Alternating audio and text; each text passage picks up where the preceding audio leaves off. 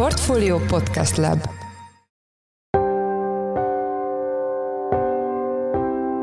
Mindenkit üdvözlünk, sziasztok! Ez a Checklist a Portfolio podcastja június 26-án hétfőn. A mai adás első részében a hétvégi Wagner zendülés körülményeiről, valamint lehetséges politikai következményeiről lesz szó. Nem csak a társadalom bizonyos szegmensei értettek talán egyet a kritikákkal, illetve fáradtak bele a háborúba, de ez a frusztráció és ez a csalódottság, illetve a sikertelenség valószínűleg ezeknek az állami erőszakszervezeteknek is jelentős szegmenseit érinti. A témáról Takás Dorka Oroszország szakértőt, a Center for Euro-Atlantic Integration and Democracy kutatóját kérdezzük. A második blogban szintén a hétvégi eseményeket beszéljük át, de inkább harctéri szemszögből.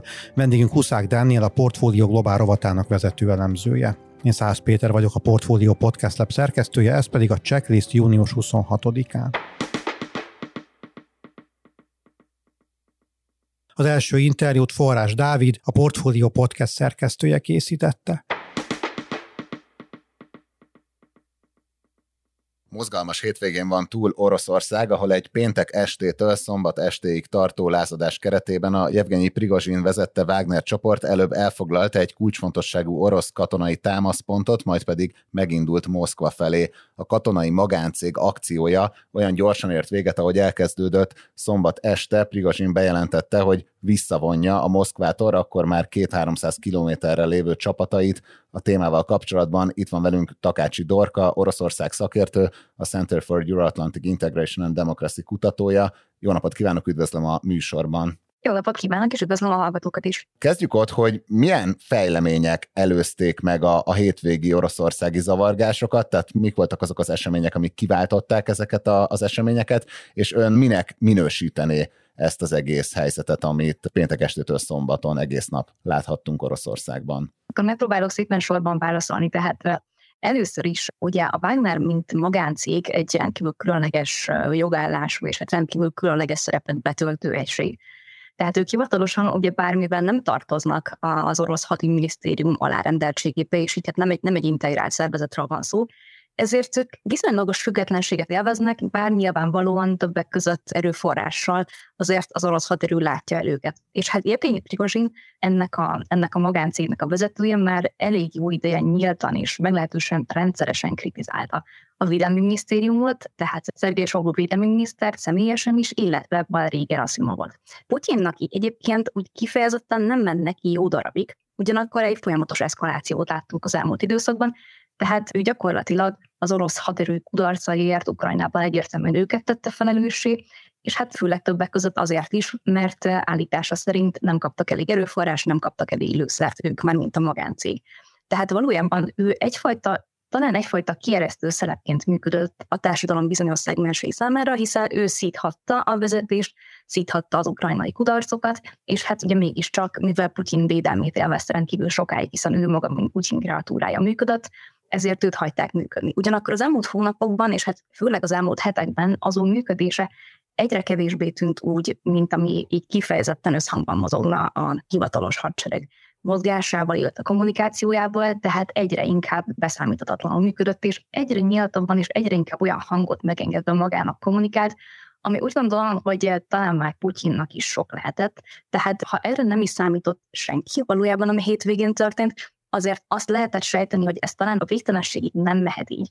De hát igazából a célna egyébként elképzelhető, hogy akkor szakadt el, amikor két héttel ezelőtt nagyjából bejelentésre került, hogy a Wagner esetleg is be kéne lépniük, tehát alá kéne írniuk a hivatásos orosz haderőbe. Tehát hogy nekik is be kéne olvadniuk, ezáltal ugye elveszne a függetlenségük, és talán Prigozsin azt érezhette, hogy igazából kicsavalják a kezéből azt az eszközt, ami hát ő szerinte az övé, és talán ez lehetett, ez lehetett az egyik kiváltó oka ennek a hétvégi eseménysorozatnak, de nyilvánvalóan rengeteg a kérdőjel, tehát nagyon sok mindent nem tudunk. Sajnos nagyon sok mindent nem tudunk.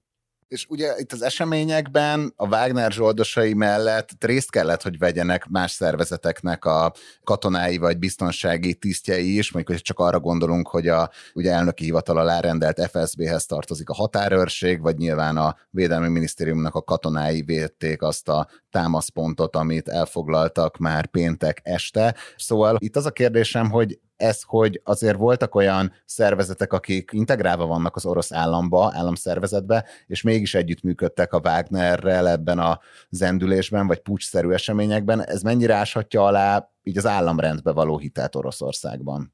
Ó, ez egy rendkívül fontos aspektus. Tehát ugye azt láttuk, hogy kifejezetten nagy tömegek ezekből az erőszakszervezetekből, tehát sem a rendőrségből, sem a Rosgvárdiából, sem a hadseregből tömegesen nem álltak át, de azért jelentős csoportok igen. Tehát amit például láttunk, hogy Rostov-Donúban milyen kitörő örömöt láttunk bizonyos felvételeken, illetve azt, hogy ezek a, a, ezek a csapatok gyakorlatilag szinte harc nélkül átadták ezt a várost a Wagnereseknek, ez azt jelenti, hogy nem csak a társadalom bizonyos szegmensei értettek talán egyet a kritikákkal, illetve fáradtak bele a háborúba, de ez a frusztráció és ez a csalódottság, illetve a sikertelenség valószínűleg ezeknek az állami erőszakszervezeteknek is jelentős szegmenseit érinti. Tehát úgy gondolom, hogy ez mindenféleképpen jelentős fejtörést fog okozni Putyinnak ezután, hiszen ez a frusztráció nyilvánvalóan nem múlik el, illetve hát igen, azt látjuk, hogy Prigozsinnak volt támogatottsága ezekben a csoportokban is.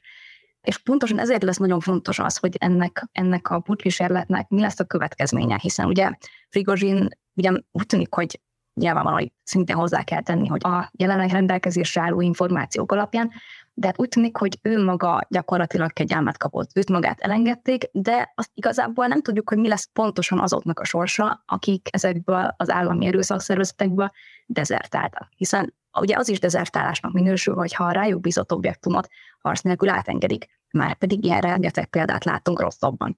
Tehát, hogy az ő sorsuk mi lett, ezt igazából nem tudjuk. Azt láttuk, hogy Prigozsin úgy tűnik, hogy meg tudta magát menteni jelenleg, de hát nyilvánvalóan rengeteg a kérdőjel, és hát ki tudja, hogy mennyire vár rá a hosszas és boldog jövő.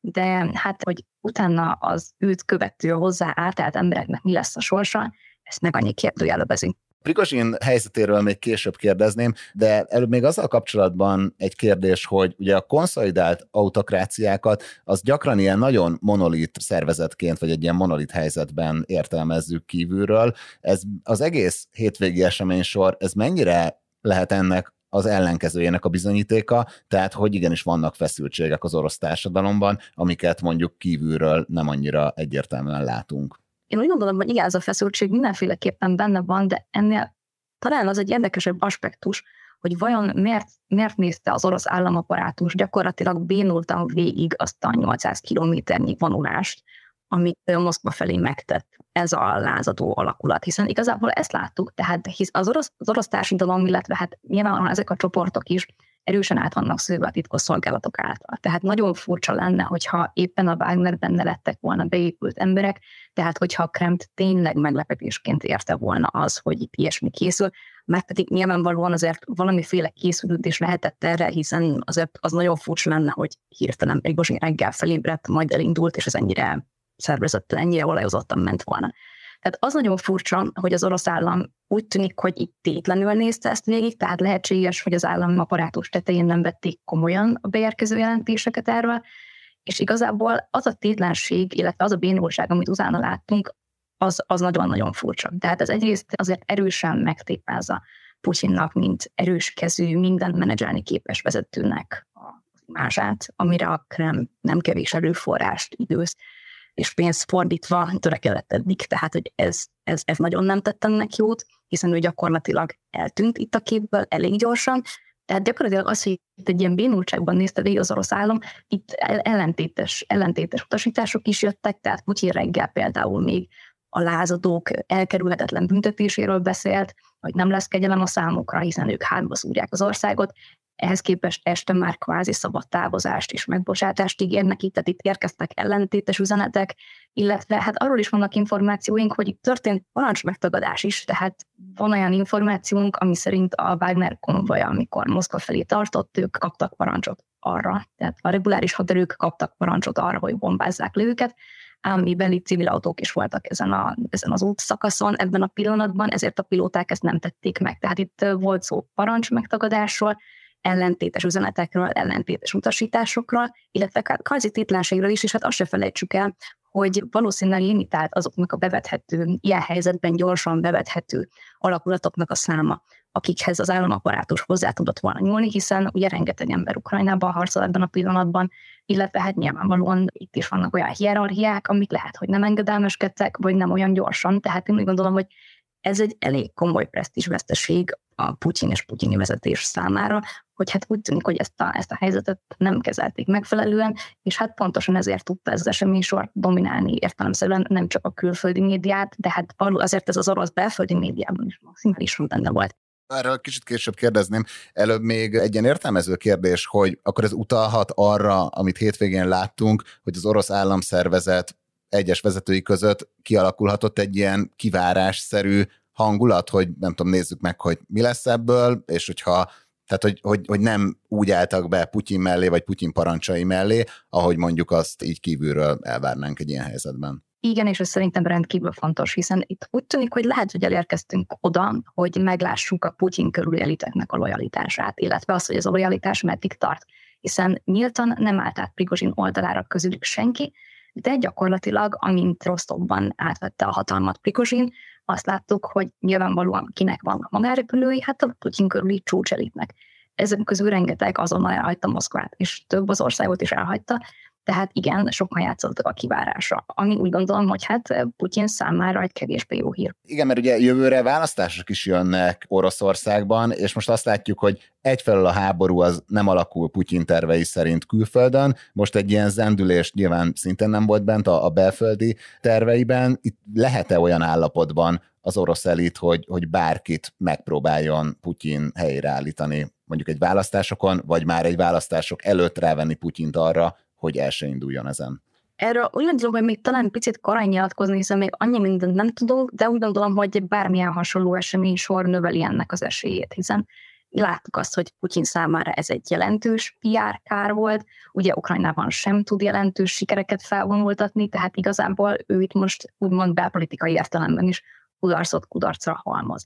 Tehát én úgy gondolom, hogy igen, eljöhet az a pillanat, amikor a Putyin körüli elitek elkezdenek elgondolkodni azon, hogy vajon érdemes őt még hatalomban tartani, illetve hát az a pillanat is eljöhet, amikor például szintén ugyanezek az elit körök megelégelik például a szankciókat, és amikor úgy látják, hogy most már esetleg lenne értelme talán valaki mást állítani, egy olyan jelöltet, egy olyan elnököt állítani, akivel a nyugat tud tárgyalni, és akitől esetleg azt remélhetik, hogy nekik személyes anyagi hasznot hoz, tehát például elérheti adott esetben a szankciók enyhítését vagy feloldását, akkor talán eljöhet az a pillanat, igen, amikor a Putyin körüli elitek is megunják az ő tevékenykedését, és, és őt valamilyen formában eltávolítják. Kik jöhetnek egyáltalán szóba mint potenciális utódok. Ugye nagyon sokszor a nemzetközi média Dewinról, meg Patrusevről ír, tehát mit tudunk ezekről az emberekről, vagy van-e más, aki esetleg részt vehet egy ilyen típusú folyamatban vezetőként? Igen, alapvetően én is, én is róluk olvasok jellemzően, tehát talán ők vannak ketten előtérben annyira, és talán ők ketten azok, akik még nem használódtak el ebből a garnitúrából, illetve ennek a garnitúrának a környezetében,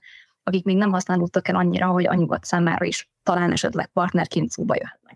Tehát én úgy gondolom, hogy ők lehetnek jelöltek, de hát értelemszerűen egy ennyire konszolidált autoritár rezsimben az is simán előfordulhat, hogy valaki olyan jelöltet készítenek, akiről igazából nem tudunk semmit, és akkor itt egy meglepetés faktor is fontos szerepet játszhat. Igen, ugye az egyik az mezőgazdasági miniszter, a másik pedig Putyin korábbi testőre. Ők egyébként lehetnek-e olyan helyzetben, hogy garanciákat adjanak Vladimir Putyinnak a tekintetben, hogy nem nyúlnak utána akkor, hogyha ha visszavonul, tehát hogy ez mennyire könnyítheti meg mondjuk Putyinnak a lemondását, vagy visszavonulását a politikából, vagy mennyire lehet komolyan venni egy ilyen típusú garanciát? Igen, a garanciák kérdése, ez, ez egy kulcs ebben a helyzetben. Tehát mi mondjuk nagyjából tíz évvel ezelőtt Putyin valószínűleg büntetlenül távozhatott volna a hatalomból, anélkül, hogy a következő elnök utána nyúlt volna, ez úgy gondolom, hogy egyre kevésbé, egyre kevésbé lehetőség, illetve az is egy jó kérdés, hogy ezek az emberek, ha ugye ebből a két potenciális jelöltből bárki követné őt az elnöki székben,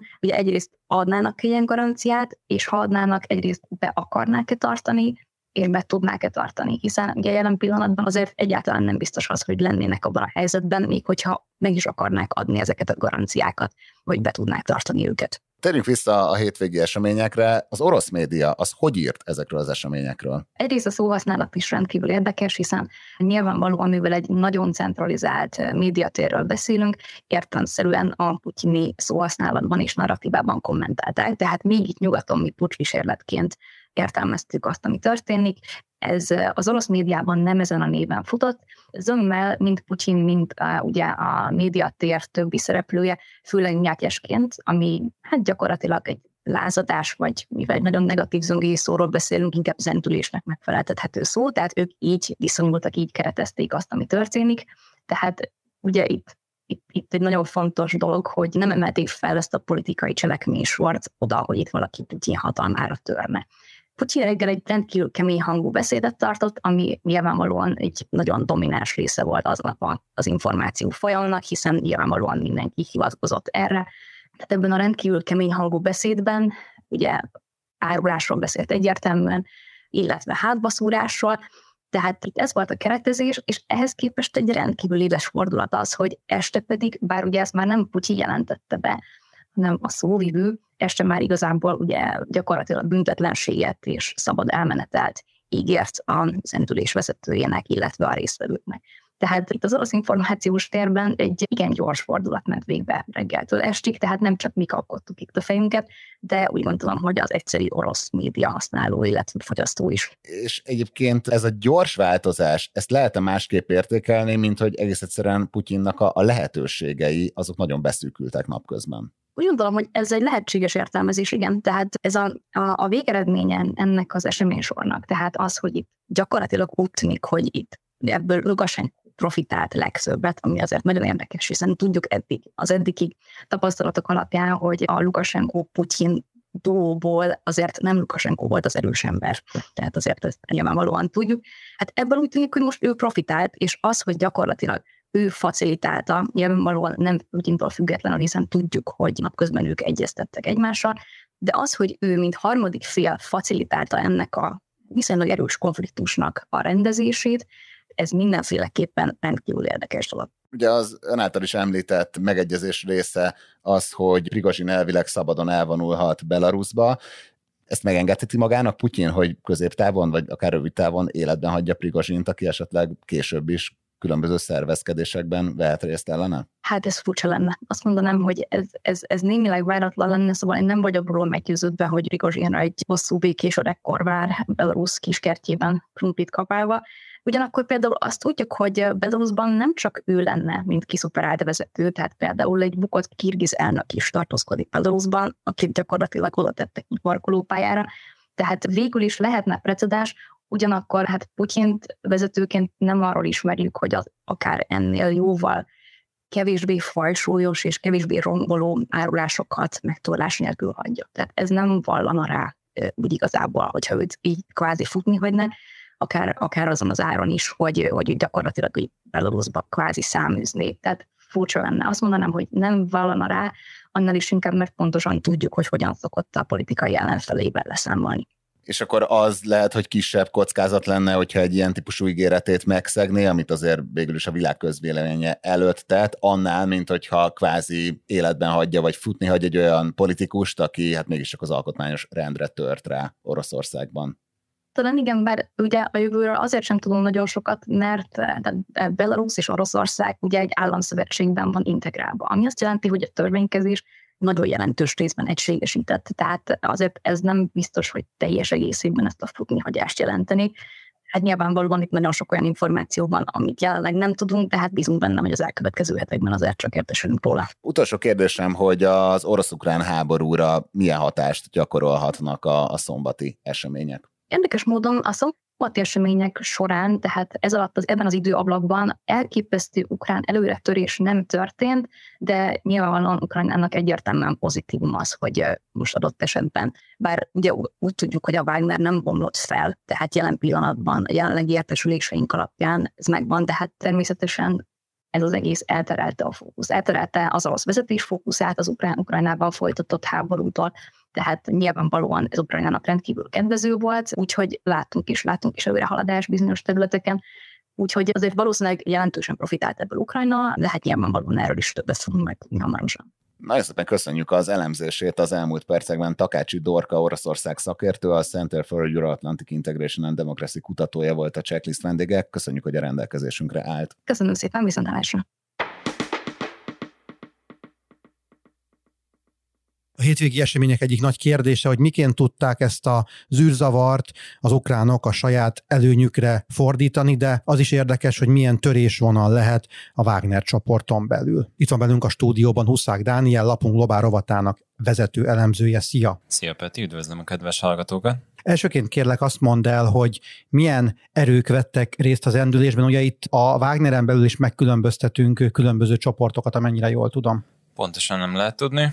Azt lehet látni, hogy a Wagner csoport egy elég jelentős része elindult gyakorlatilag Moszkva, illetve a Moszkvai Védelmi Minisztérium ellen még péntek este, és szombat délutára már eljutottak egészen Lipeck megye, illetve Tula megye határáig, 200 kilométerre Moszkvától, és akkor fújta le Jevgenyi Prigozsin ezt az igazságmenetet, ahogy ő fogalmazott. Mivel ezt nem nevezte lázadásnak, vagy zendülésnek, vagy pucskísérletnek, ő azt mondta, hogy ez egy igazságmenet. Nagy kérdés, hogy pontosan kik vettek ebben az endülésben részt. Nyilván a Wagner csoport nagy része az, az tevékenyen részt vett nyilván ebben a mátelésben is, illetve Rostov, Rostovi műveletekben.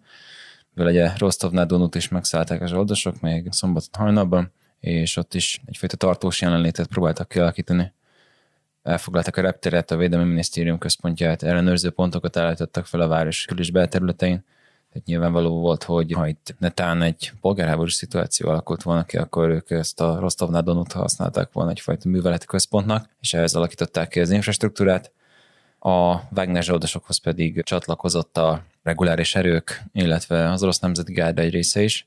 Pontosan nem lehet tudni, hogy ez hány katonát, illetve milyen alakulatokat érint. Vannak olyan Wagner csoporthoz köthető Telegram csatornák, mivel ők elsősorban Telegramban kommunikálnak, amelyek azt állítják, hogy ilyen több ezres létszámokról, komplett alakulatokról, dandárokról, eridettségekről van szó. Az önkéntes csoportok közül is, illetve a deszantos erőkből is, akik így csatlakoztak a Wagnerhez illetve maga Prigozsin azt mondta, hogy egy ilyen 60-70 emberről van csak szó, tehát így nagyon, nagyon eltérőek ezzel kapcsolatosan a, a becslések.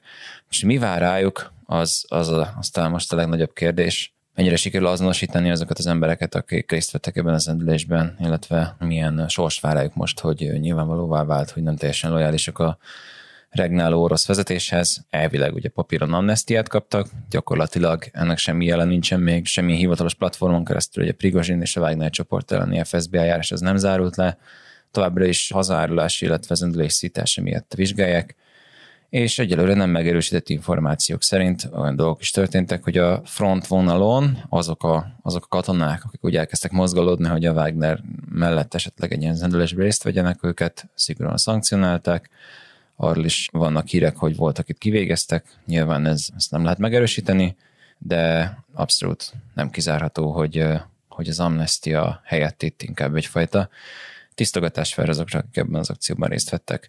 Két dolog van, amit ezzel kapcsolatosan fontos látni. Az egyik az, hogy nyilván Oroszországnak szüksége van most minden mozgósítható katonára, tehát ezért elképzelhető, ez, ez az érve, ez az amnestia irányába húzza a, a dologgal kapcsolatosan elméleteket. A másik viszont valóban az, hogy ezek az emberek, ezek, ezek nem, nem lojálisak Putyinhoz, és elképzelhető, hogy emiatt viszont megtalással kell szembenézniük. Nem tudjuk most mi fog történni. Az, ami most kipattintotta ezt a eseménysort. Ez egy konkrét konfliktus, vagy csak egyszerűen eszkalálódott az az egyébként már régóta hallott és látott probléma, vagy mondhatjuk azt, hogy, hogy Prigozsin kritikája a reguláris hadsereg vezetésével szemben? Kérdés itt, hogy mi minek az okozata. Tehát ugye van ennek a dolognak egy olyan olvasata, hogy Prigozsin már nagyon-nagyon régóta készül arra, hogy egy ilyen fajta államcsint megkíséreljen, és ezért hergeli a Védelmi Minisztérium ellen a nyilvánosságot most már nagyon hosszú hónapok óta, és egyre jobban, és egyre jobban, és egyre jobban, és egyre inkább átmegy ez az üzenet minden platformon keresztül az orosz reguláris erőknek a, a katonái közé, és ugye részben az, az oka is annak, hogy nem nagyon láthattuk itt a reguláris erőket ellenelni a Wagner előre nyomulásának. Illetve van egy olvasata és egy olyan dolognak, hogy igazából ez a, ez a jelenlegi Védelmi Minisztérium, illetve Wagner csoport közötti elhúzódó konfliktusnak a akkumulációja volt, és itt, itt Prigozsin tényleg csak a Védelmi Minisztériumot akarta megdönteni, illetve Szergei Sörgő védelmi minisztert, illetve Valeri Gerasimov vezérkari főnököt akarta ilyen módon kiebrudalni. Ha egy ilyen dolognak, tehát az utóbbinak, hogy ez tényleg csak egy védelmi minisztérium elleni egy ilyen kvázi, spontán bosszú hadjárat volt azért, hát hogy fogalmazzak, talán azt lehet mondani, hogy, hogy ez egy kicsit túlságosan komplex és jól előkészített művelet volt az, hogy azt gondoljuk, hogy ez csak egy ilyen spontán fellángolás volt, ami régi indulatoknak a kiteljesedése volt.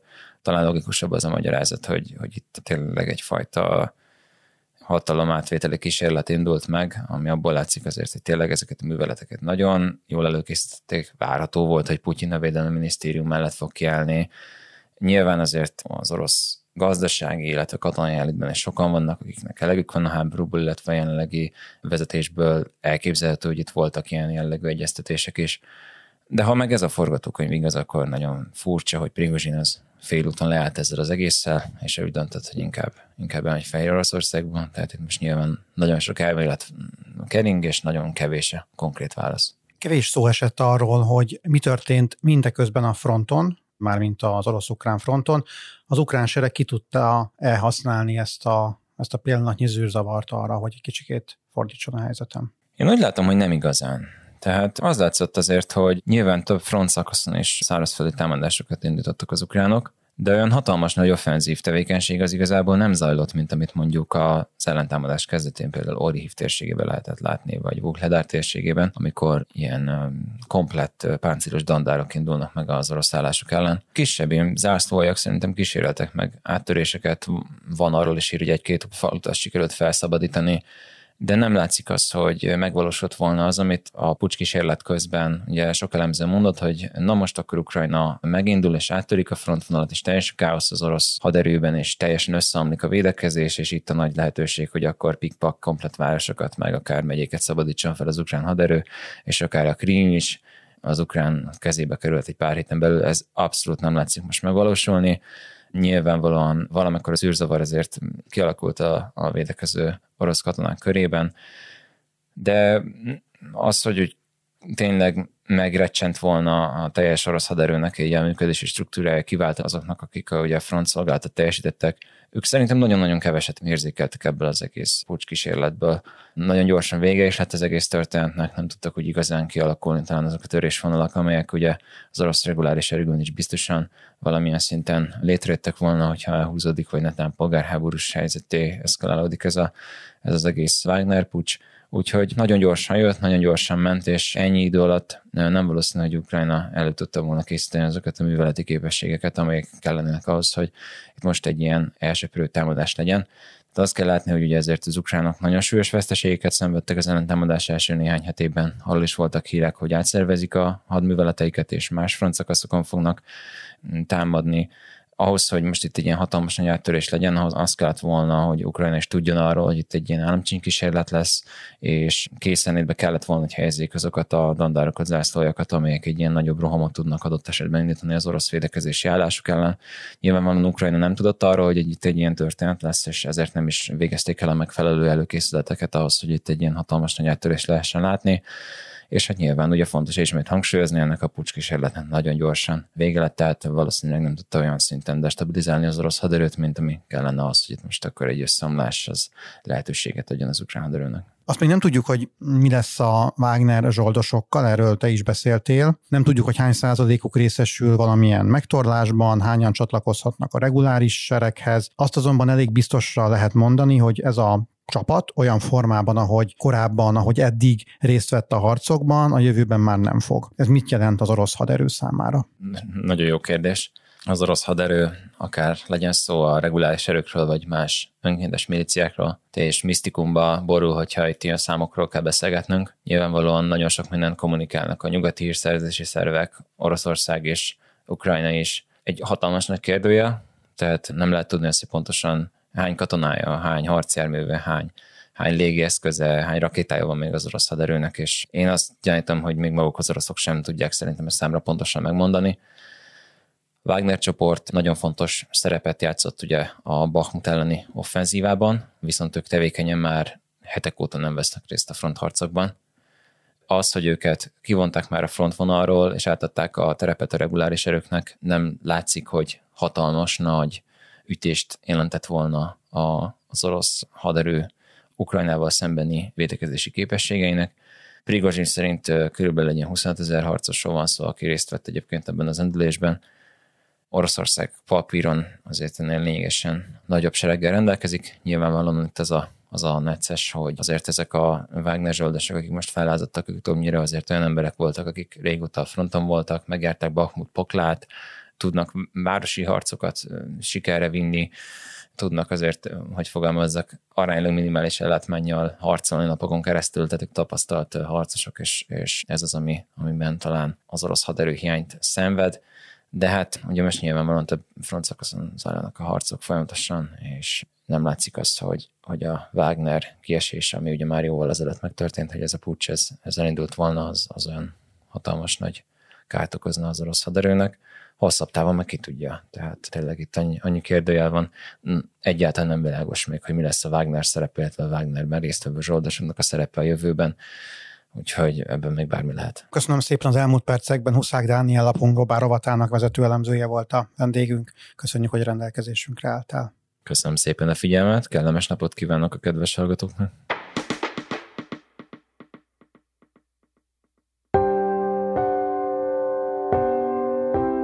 Ez volt már a Checklist a Portfólió munkanapokon megjelenő podcastje. Ha tetszett a műsor, akkor iratkozz fel a Portfólió Checklist podcast csatornára valamelyik nagyobb platformon, például Spotify-on, Apple vagy Google podcasten.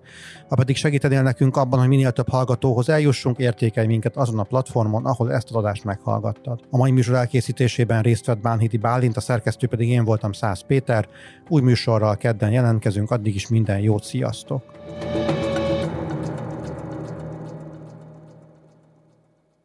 Reklám következik.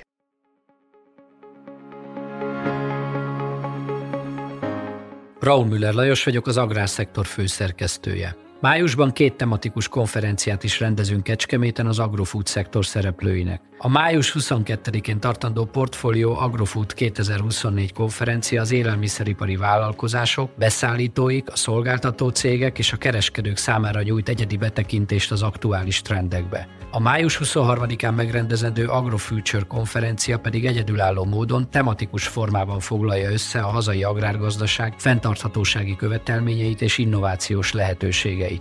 Jöjjön elő is, részletek és jegyek a portfolio.hu per rendezvények oldalon.